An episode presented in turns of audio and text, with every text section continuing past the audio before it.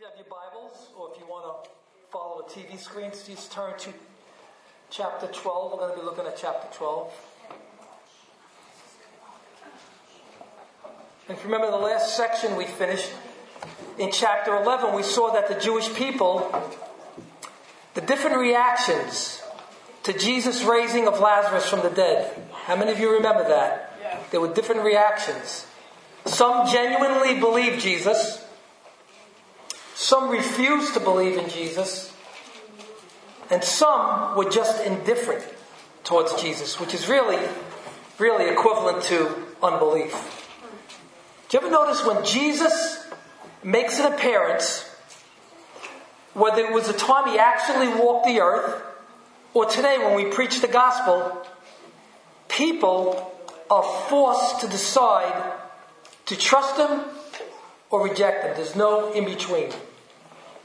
They react one way or the other. Well, in our section today, we see the fruit of those reactions. Okay, last section, we saw the reactions when he raised Lazarus from the dead. Some believed, some were indifferent, some rejected. In today's section, we're going to see the fruit of those reactions. Something is triggered. When we believed, we, be, we began to have acts of worship, which is the fruit of genuine belief. You see, it's an oxymoron to use the term fruitless Christian. There's no such thing as a fruitless Christian. So let's be encouraged tonight to examine our own lives to see if we have worshipful actions as a result of genuine belief in Christ. The gospel is always challenging us, folks. Always. the downside of this is if we don't have worshipful acts, we're probably indifferent to the gospel or we reject the gospel. And my prayer is that if anyone is rejecting the gospel or indifferent towards it, that they will change tonight. Let's read our text. John 12, chapters, chapter 12, verses 1 through 11.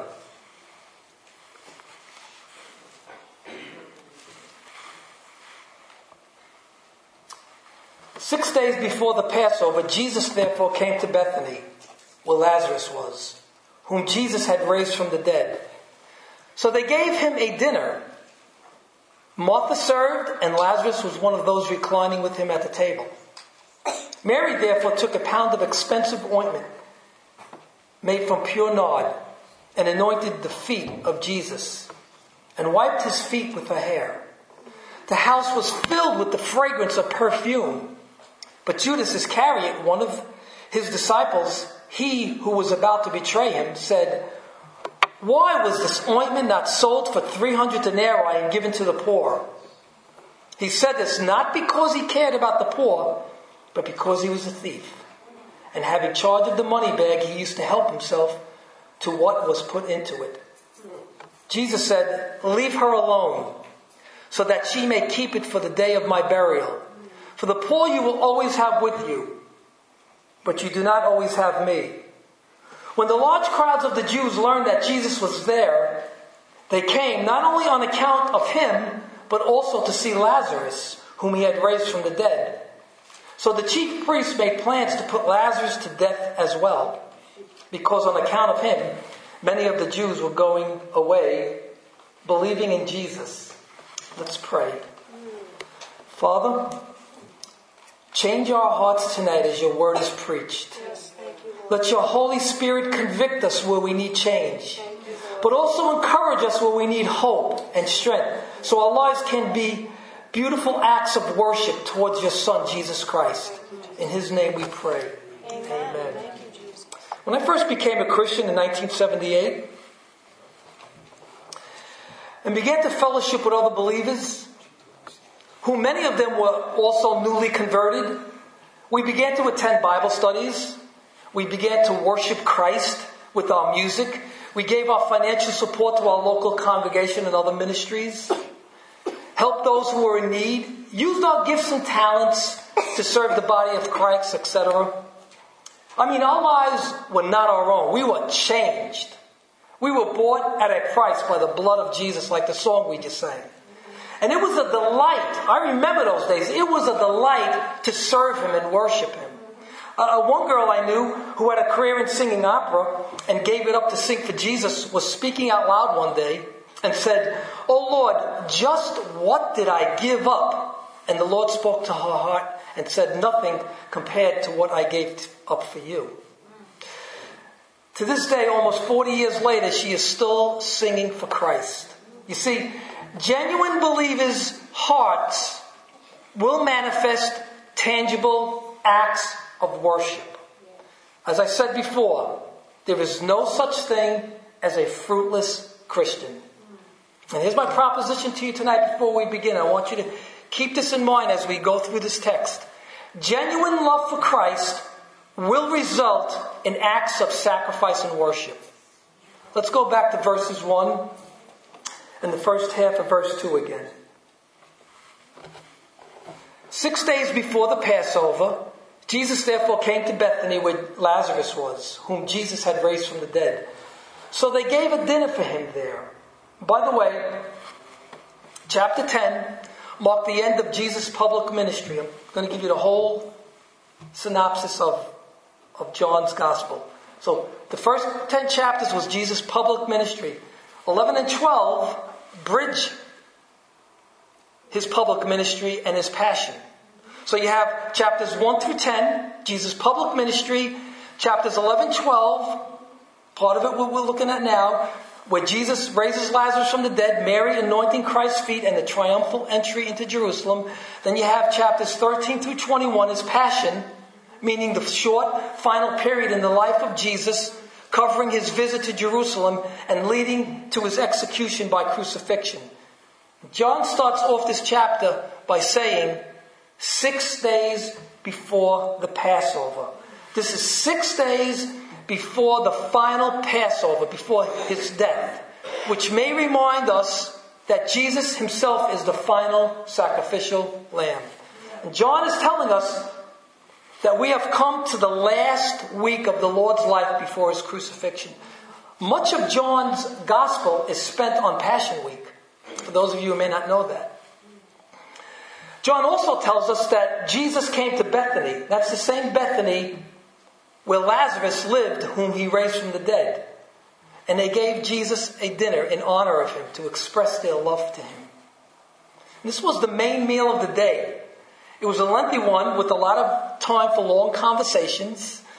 And both Matthew and Mark's account of this same particular story tells us that the dinner was given at the home of Simon the leper, who was really an ex-leper. Even though it says Simon the leper, he was really an ex-leper. It's reasonable to believe that, that Jesus had healed this man of leprosy, even though the text doesn't say it.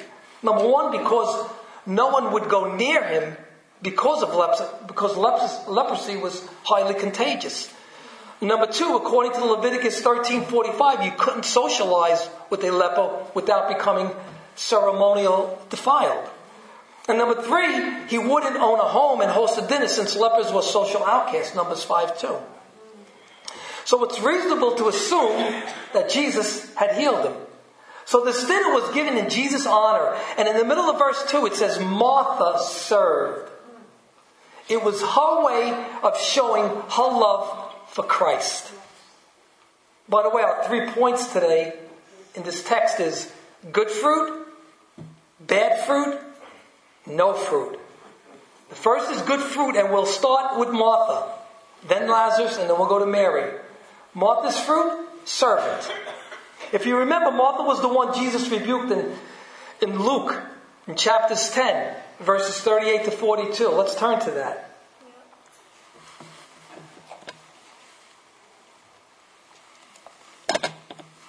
Now, as they went on their way, Jesus entered a village, and a woman named Martha welcomed him into her house. And she had a sister called Mary, who sat at the Lord's feet and listened to his teaching. But Martha was distracted with much serving, and she went up to him and said, Lord, do you not care that my sister has left me to serve alone? Tell her then to help me. But the Lord answered her, Martha, Martha, you are anxious and troubled about many things, but one thing is necessary. Mary has chosen the good portion which will not be taken away from her. You see, he rebuked her not for serving. Most people think Well, you know, Mary was sitting at Jesus' feet and Martha was serving. Martha shouldn't have been serving, she should have been sitting at Jesus' feet. But he didn't rebuke her for serving. They needed to eat, but because of her bad attitude. Dr. Kent Hughes says it like this Martha understood that Jesus was saying that her harried, depressed, unhappy attitude was separating her from him. She knew that service can be worship if done with the right attitude. So what changed for Martha? Circumstances didn't change in this, this text we're reading tonight. She was serving again. I tell you what changed. She changed. Her attitude changed. She was now serving with the right attitude of genuine love and worship of Christ. It seems that the best way she knew how to worship her Lord was through serving. This time, Jesus did not rebuke her, if you notice as you're reading the text. And all Christians, all of us, are to be servants like Martha. This doesn't mean we're going to serve tables. However, we are going to serve in some capacity. Jesus said in Matthew 23, verse 11, He said, The greatest among you shall what? Be a servant. Paul tells the Galatian church in the fifth chapter and 13th verse, For you are called to freedom, brothers. Only do not use your freedom as an opportunity for the flesh, but what? Through love, serve one another. And the greatest example of servanthood was Jesus himself. In Luke 22, verse 27, the second half of verse 27, the Master himself said, But I am among you as the one who what? Serves. As a matter of fact, as you get to the 13th chapter of John's Gospel, Jesus shows them the epitome of serving by washing his disciples' feet. So even though it seems like Mary's act of worship, anointing Jesus, uh, um, and anointing his feet and, and wiping it with her hair, even though it seems like that overshadows Martha's, as we're going to see, it was no less pleasing to the Lord. Any act of worship from the heart is pleasing to the Lord. Christians bear the fruit of serving. Catherine Booth, the wife of the founder of the Salvation Army, was a woman with immense gifts and a remarkable public ministry. Her son wrote in her biography, she began her public ministry when I, her eldest child, was five years old. But her home was never neglected for what some would call, I doubt whether she would have so described it, the large sphere. Both alike have been opened to her by her God. She saw his purposes in both. In humble duties of the kitchen table, her hand was busy with the food. Or in the nursery when the children were going to bed, or at the bedside of a, chick, a sick child, she was working for God's glory. You see, no matter what she did, whether it was public or at home, it was the same to her, worshiping God. What do you do? Do you work in an office? Do you balance a checkbook? Do you take a test in school? Do you prepare a meal? Are you a housewife or a mom? Are you a blue collar worker? Attitude is the defining factor of what worship is or is not. We've been sold a lie to make us think that worship is only when we pray or sing or preach or anything else that has to do with church. And of course, those are expressions of worship. But anything we do can be an expression of worship. Paul said this in 1 Corinthians 10 chapter 31st verse. He says, So whether you eat, whether you drink, or whatever you do, do it all for the glory of God. Do, Paul also told the Philippians, he said, do all things without grumbling or disputing do anything for Him. Do it with a right attitude and do it without grumbling and complaining. So that was the good fruit of Martha, serving with the right attitude. What about Lazarus? Second half of verse 2 says, Lazarus was one of those reclining with him at the table. And two things I'd like to look at that we can safely assume, even though the text doesn't explicitly say it. Lazarus' fruit, the first thing was he was a witness for Christ. Now, how do we get that?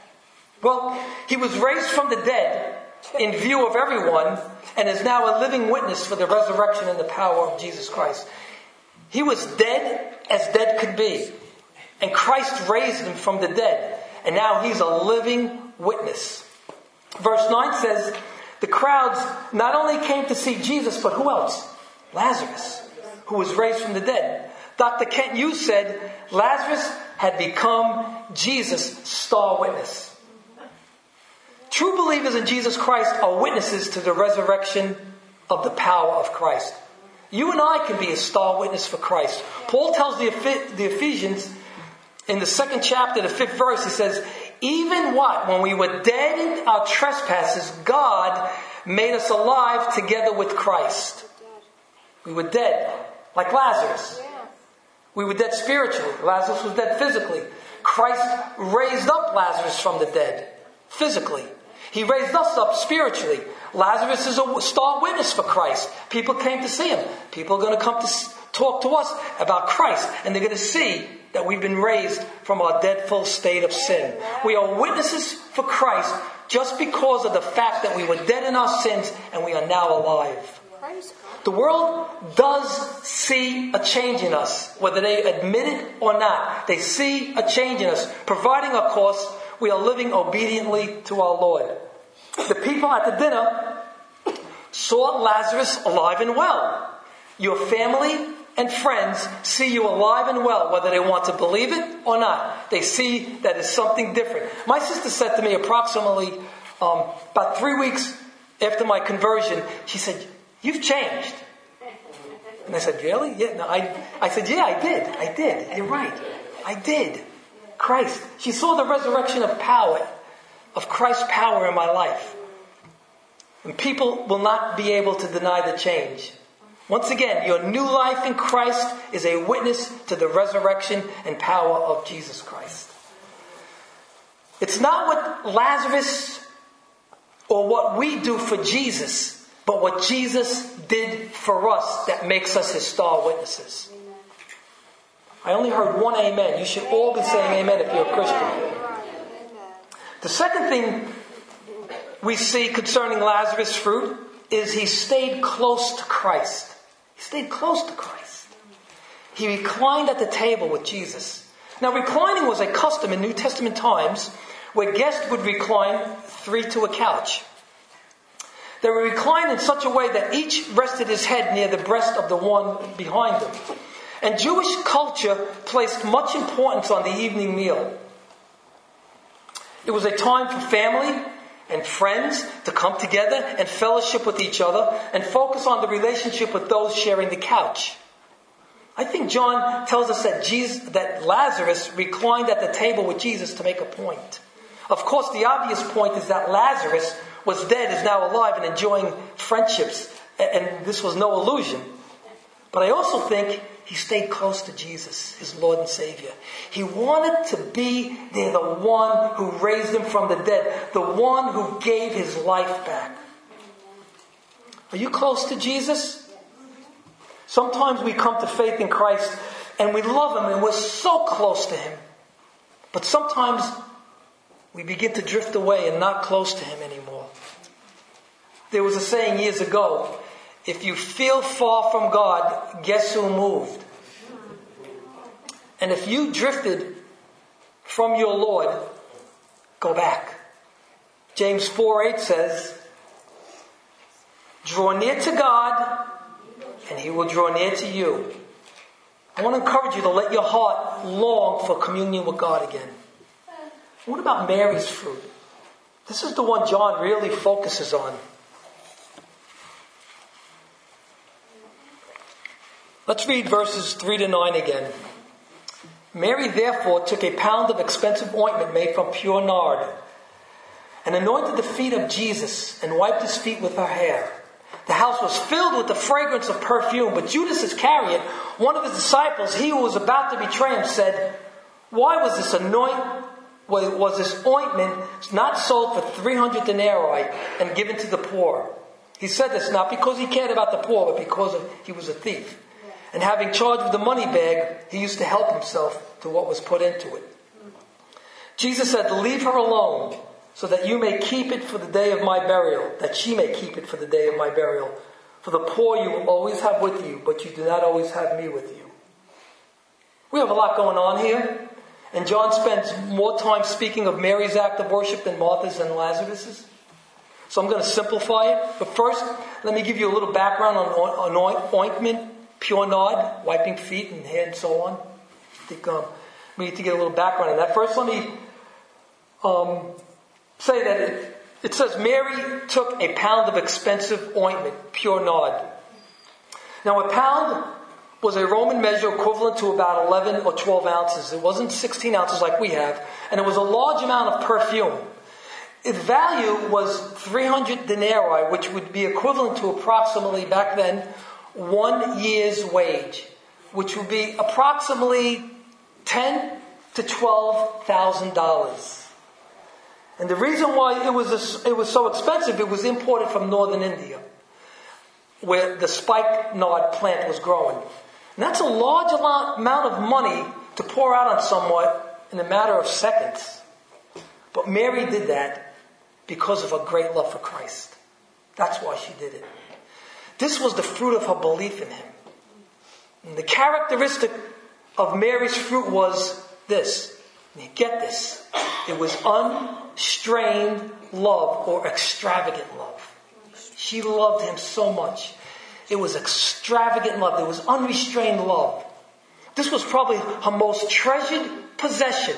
It may have been an heirloom. We don't know.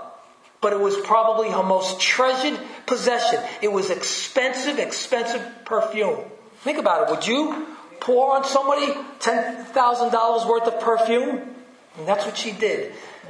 Mary gave her best, indicating her unrestrained love.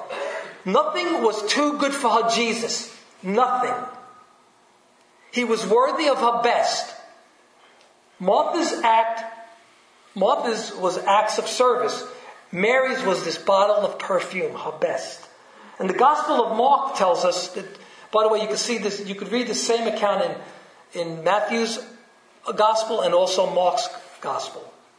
But the Gospel of Mark tells us that Mary broke the alabaster jar and poured it on his head. And John tells us that she anointed his feet. There's no contradiction here. She could have easily poured the perfume on his head first and then on his body and then on his feet. Especially the way they reclined on the couch. They used to lean on their side so she could appoint, point, poured it on her head, anointed her body, and then her feet. Now, John tells us that she anointed his feet, which most commentators believe that it represented deep humility on Mary's part because for the Jew, the washing of the feet of another was degrading, something to be done by a lonely slave. That's what they thought. And yet, in the very next chapter, guess what? Jesus is washing his disciples' feet. Next, Mary wiped his feet with her hair. And that was three strikes against her, as far as the Jews were concerned. Costly perfume, anointing the feet of someone, and then the shocking wiping his feet with her hair. Women did not let their hair down in public in ancient times. That was considered indecent or even immoral. But guess what? She didn't care. She didn't care. Her love for Christ far outweighed the criticism. The quantity of perfume was so great that it filled the house with this beautiful fragrance, this beautiful aroma of the perfume. This must have underscored the extravagance, not only of the gift, but of her love. I could just picture it. Pouring the ointment on Jesus, on his head, his body, and his feet, wiping his feet with the hair, and the fragrance going throughout the room. It's just symbolic of her great love for Christ. When you and I walk into a room, does the fragrance of our love for Christ fill that room? Do people get a sense that there's something different about me? About us? Or do we give off the odor of the pollutions of the world? When I first became a Christian and began to work at the job I presently worked at, there was this secretary who was a Christian, whom I am friends with to this day. This 37 years. You would walk into the room where she was and you would smell the fragrance of Christ and the fragrance of our love for Christ. To this day, anytime I talk to her, I smell that fragrance. Few mornings ago, I got up and saw my wife standing and praying, and I smelt the fragrance of her love for Christ as I watched her just worship God. Mary's love for Jesus was unrestrained and extravagant. A couple things I must mention about her unrestrained love. Number one, it was prophetic. Her love, her love was prophetic. How do we know that? Verse 7. Leave her alone so that she may keep it for the day of my burial.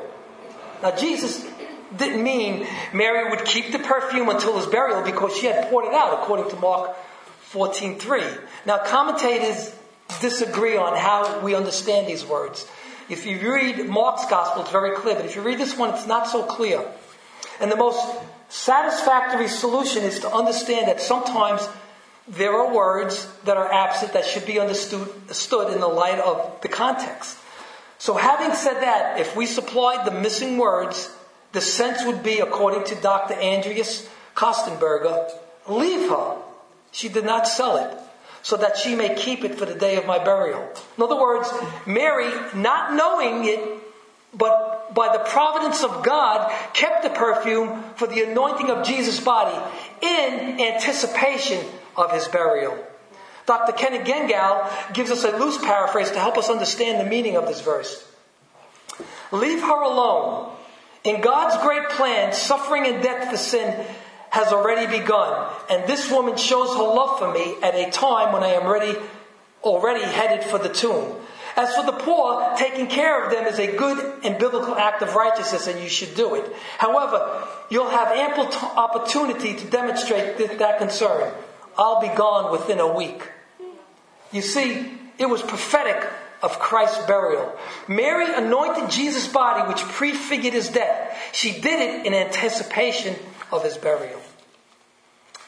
That parallels the account of Mark 14:8, where it says clearly, "She has done what she could. She has anointed my body beforehand for burial." So even though her act of love and worship was to Jesus, it went far beyond her understanding. Far beyond our understanding. Remember in chapter 11?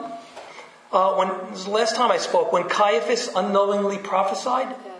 Okay? That Jesus would die for the nation and beyond that, meaning the Gentiles. Even though he meant that they should kill Jesus rather than the whole nation perish. Well, here again, God is using the anointing in a prophetic sense. The difference is this. Caiaphas meant it for evil. Even though God uses words as, as a prophecy. While Mary meant it for her love and devotion to Christ, even though that act of worship went far beyond her understanding. I don't believe she understood that Jesus was going to die. I think like Caiaphas, she was, that was a prophetic act that only God understood at that time. Christ understood. Because not even his disciples would understand. He would tell them constantly that he was going to die, go to Jerusalem, be handed over to the chief priests and Pharisees and be crucified. And no matter how many times he told them, guess what? They didn't get it. They didn't get it. They didn't get it. Matter of fact, after he was crucified, he's on the road to Emmaus, and the two disciples are saying, Don't you know what's going on? They, they still didn't get it. Can our acts of love and service be prophetic? I think so. Of course, we can anoint, anoint Jesus for preparation of his burial. But I think when the world sees our unrestrained love through acts of worship and service, it is prophetic to them. It tells them that Jesus is alive and is at work in us. But it also tells them that we, what we've been telling them, that Jesus is coming back. So Mary's unrestrained and uh, extravagant love was prophetic, but it was also defended. When Judas complains to Jesus and basically says, Mary wasted this valuable perfume, Jesus comes to her defense and tells them in a combination of all three gospels, leave her alone. She has done a beautiful thing. As a matter of fact, Judas and the rest of you who think Mary has done a foolish thing, Wherever the gospel is proclaimed in the whole world, what she has done will be told in memory of her. Well, guess what? 2,000 years later, and the testimony of Mary's sacrificial worship still stand as an eternal memorial of her deep love of her Savior. 2,000 years later, just what Jesus said. Yes. One commentator said, her heartfelt gesture, gesture looking to the death, burial, and resurrection of Christ prov- provides a compelling example of the kind of selfless, extravagant praise that honors the Savior. As the gospel is proclaimed, we are reminded 2,000 years later of Mary's compelling example of unstrained, selfless, selfless love. Jesus defended her actions. She didn't have to say a word.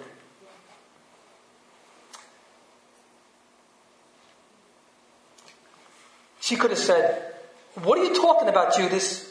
Don't you understand what I'm doing is from my heart because I love my Savior? I always help the poor. No, she didn't utter a word. Jesus had her back. And too many times when the unbelieving world criticizes us for doing something for our Savior because we love Him, we get defensive, don't we? Yep. Come on, we do. One of the classic examples that most Christians go through when doing genuine acts of service for Christ is criticism of our giving.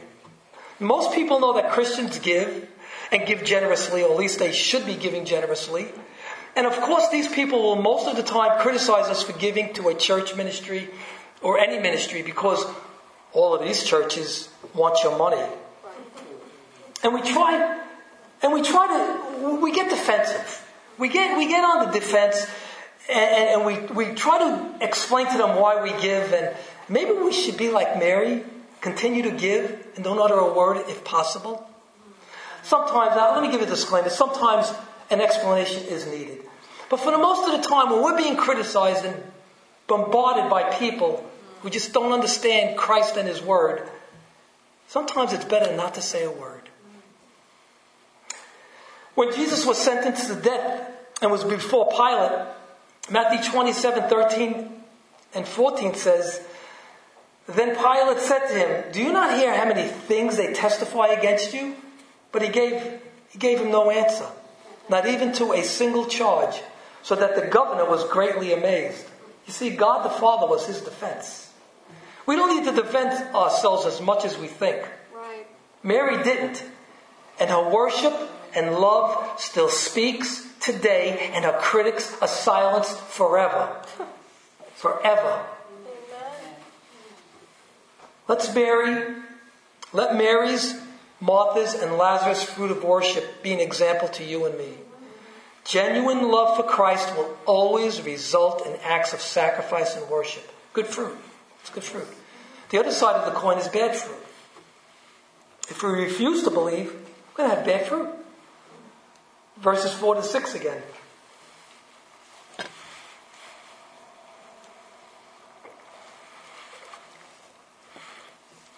But Judas Iscariot, one of his disciples, he who was about to betray him, said, Why was this ointment not sold for 300 denarii and given to the poor? He said this not because he cared about the poor, but because why? He was a thief, and having charge of the money bag, he used to help himself to what was put into it. But Judas Iscariot, the conjunction, but connects Mary's selflessness to his selfishness. John was giving us a big contrast here. Total selflessness, Mary. Total selfishness, Judas. This is the only place where Judas is named as one who complained to Jesus about Mary. Mark's account names the disciples I'm sorry, Matthew's account names the disciples. Mark's account names the crowd. It says there were some. It's apparent that even though there were others of Jesus' disciples there, Judas must have been the spokesman and the ringleader. Every gospel writer, every gospel writer, when they are identifying Judas, could not help but to call him what he was, a traitor. And even though he's also identified as a disciple, he's he was a false disciple. This man was as wicked as wicked can be. He walked with Jesus. He ate with Jesus. He talked with Jesus. He lived with Jesus. He watched Jesus heal and raise the dead. He listened to his eternal words of life as he preached and taught, but he was not part of Jesus. The fruit of this man's belief, which I think was a mask for unbelief, was betrayal. He was prepared to betray the one he shared and broke bread with. Another fruit of Judas was he was a hip, hypocrite. He sees Mary doing this beautiful act of worship and is upset and protest. This perfume is expensive. It could be sold and the money be given to the poor. He acted as though he was really concerned for the poor. Dr. Sproul says he portrayed himself as driven by humanitarian concerns. Now, John, who wrote this gospel, didn't see that at the time. You remember when they were at the table? The Last Supper? Lord, who is it that's going to betray you? The one that dips the bread. He dips the bread. They still didn't know it. Sometimes I say to myself,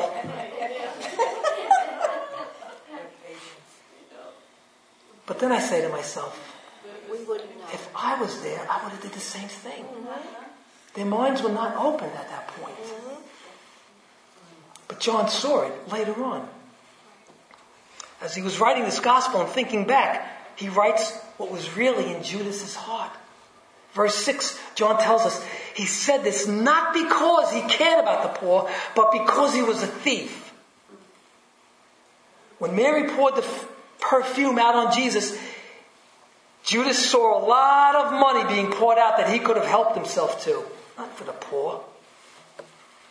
By the way, Jesus by no means was advocating not helping the poor. What he was saying was, this occasion is special. You can help the poor whenever you want. Sonship can help the poor. A poor person comes in, we can help them. And, and help that person, and they'll go out. And five more will come in. The poor is always around you. Throughout the scriptures, we are commanded and encouraged to help those in need. As a matter of fact, if we consistently neglect the needy, we would seriously have to consider if we are a true Christian. But the opportunity to serve Jesus in a tangible way was right in front of Mary, and she jumped on it because it would not last. His physical presence would be gone shortly. It was evident Jesus was, was it was evident by what Jesus was saying. But you do not have me always. A prediction of his coming death less than a week away. Judas couldn't even care about having Jesus there all he cared about was himself. The name Judas is synonymous with evil. You might name your child Mary, but you're never going to name your child Judas. The memory of Judas in John's mind is rotten. Proverbs 10:7 says, "The memory of the righteous is a blessing, but the name of the wicked will what? Rot." Also, Judas fruit was eventually made clear to everyone. Proverbs 20:11 says, "Even a child makes himself known by his acts, by whether his conduct is pure and upright." Not everyone who says I'm a Christian is a Christian. Jesus said in Matthew 7, verses 21 to 23, and this is Christ's words. I'm just a messenger, don't stone me. Not everyone who says to me, Lord, Lord, will enter the kingdom of heaven. But why? But the one who does the will of my Father who is in heaven. On that day, many will say to me, he says, many will say to me, Lord, Lord, did we not prophesy in your name and cast out demons in your name and do mighty, mighty works in your name? And then I will declare to them, I never knew you. Depart from me, you workers of lawlessness. Jim Jones. Remember Jim Jones? Was an American cult leader. Jones was the founder and leader of the People's Temple, best known for the mass murder suicide in November 1978 of 918 of its members in Jonestown, Guyana. The murder of Congressman Leo Ryan and the order of ordering of four additional temple members death in Georgetown. the, Guy, the Guy, Guyanese capital. Nearly 300 children were murdered at Jonestown, almost all of them by cyanide poisoning. Jones died from a gunshot wound to his head. It is suspected that his death was suicide. You see, Jim Jones appeared to be a Christian when he first started, and he got many people to follow him. But like Judas, he was a hypocrite and he was a deceiver. And there are a lot of charlatans out there who deceive people, making them think they are right with God, but they are not fooling God. Only God knows the heart of a man. Eventually, their fruit will be for all to see. The other group that exhibited bad fruit was the chief priests. And I'm not going to spend much time with them because we have been seeing their fruit since chapter 5 as I've been preaching through this. Verses 10 and 11. So the chief priests made plans to put Lazarus to death as well because on account of him many of the Jews were going away and believing in Jesus. See, the chief priest's wickedness now expands. As I said the last time, the chief priests consisted mostly of Sadducees who did not believe in the resurrection. So what do they do now when Jesus raised Lazarus from the dead? They don't believe in the resurrection, and now Jesus raises Lazarus from the dead. They fall down at Jesus' feet and worship him and say, You are the long awaited Messiah. We repent, forgive us. No, they didn't do that. They should have did that. It was obvious. They don't believe in the resurrection. Jesus just raised a man from the dead. But what do they do?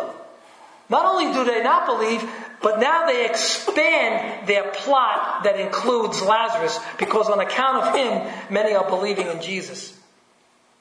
You see, from the Jewish leaders' point of view, they could have killed Jesus because of blasphemy, because he claimed equality with God. But Lazarus did nothing of a kind. They wanted him dead because he was the star witness of Christ's power. Think about this. Think about this. I said this the last time, and I, I still can't fathom this. They want to kill the one whom Christ raised from the dead. May I be bold enough and frank enough to say, how stupid could you be?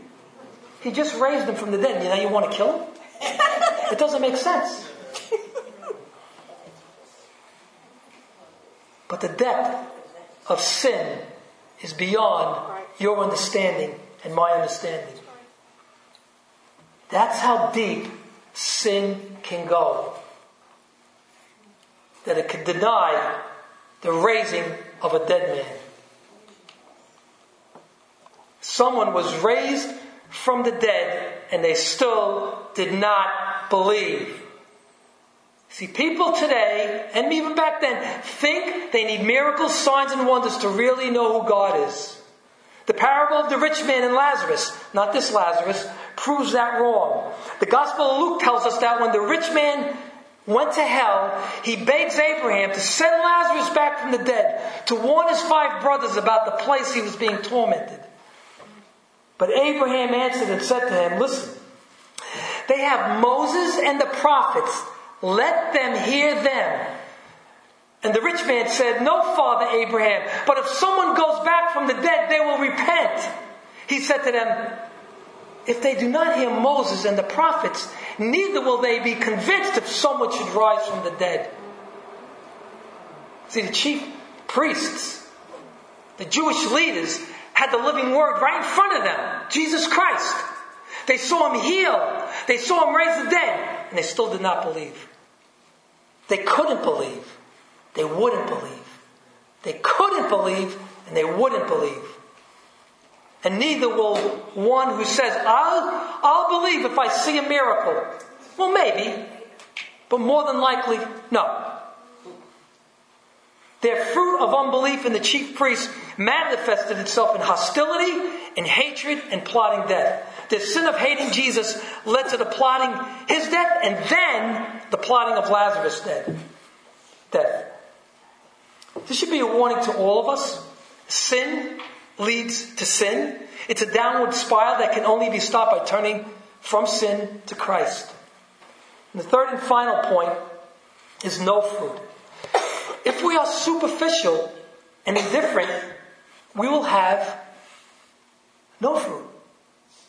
Verse 9. When the large crowd of the Jews learned that Jesus was there, they came, not only on account of him, but also to see Lazarus, whom he had raised from the dead. After the Sabbath, large crowds of Jews came to Jerusalem for the Passover. This was no, there was no doubt there was some in that crowd that were true believers. But I think the majority of them were superficial and indifferent. As you read the text, you can't help but to get that feeling. Superficial because they wanted to see the miracle worker. They wanted to see the famous dead man who was raised back to life. And as one commentator said, they were thrill seekers. Indifferent because spiritually they couldn't care less. They were unconcerned. They, were, they weren't actively seeking to follow Jesus. There was no fruit with this crowd. They, were, they, they weren't openly hostile. They weren't planning anyone's murder, nor were they acts of love, adoration, witness, or worshiping. Nothing. Yet. However, no fruit can and usually leads to bad fruit. When I preach the next time on verses 12 to 16, we will see this same crowd hailing Christ as King. And that same crowd a few days later screaming for his death. You see, their indifference, which bore no fruit, eventually turned into the bad fruit of hostility and then murder. As I said the last time, when anyone hears the gospel, they are forced to make a decision, which is either they believe, they reject, or they're indifferent, which is equivalent to really unbelief. And with each decision, there is either good fruit with genuine belief, bad fruit with unbelief, and no fruit with superficiality and indifference, which usually leads to manifesting bad fruit. And I want to encourage you tonight. If you don't believe and you are challenged, come speak to me after the service. I want to talk to you about the gospel. If you realize you've been superficial and indifferent, I want to encourage you to turn from that and finally put your full trust in Christ. And if you believe, allow God's Holy Spirit to work deep in your heart. This is our goal. This is our goal for Christians. To be like Martha and to serve Christ with all we have. To be like Mary and to pour out all we have before Christ in extravagant and unrestrained love and worship. And to be like Lazarus a star witness of what a life can look like that has been spiritually raised to life by the resurrection power of Jesus Christ. Let's pray. Father, we thank you, God, so much that you came to seek and save us. That all you ask of us is to believe you. God, I pray if there's anyone here that's not a believer, the message of hope tonight would pierce their hearts and they would turn from their sin and turn to Christ. I pray for the ones that have been superficial in their Christian walk, maybe even indifferent.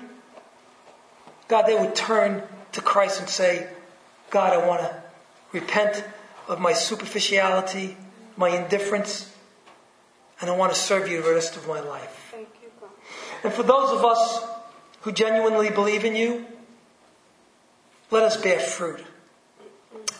Let us have extravagant love. Let us have unrestrained love for you. Let us serve you with all of our heart, mind, soul, and strength. And let us be star witnesses for the gospel of Jesus Christ. We pray these things in Christ's name. Amen.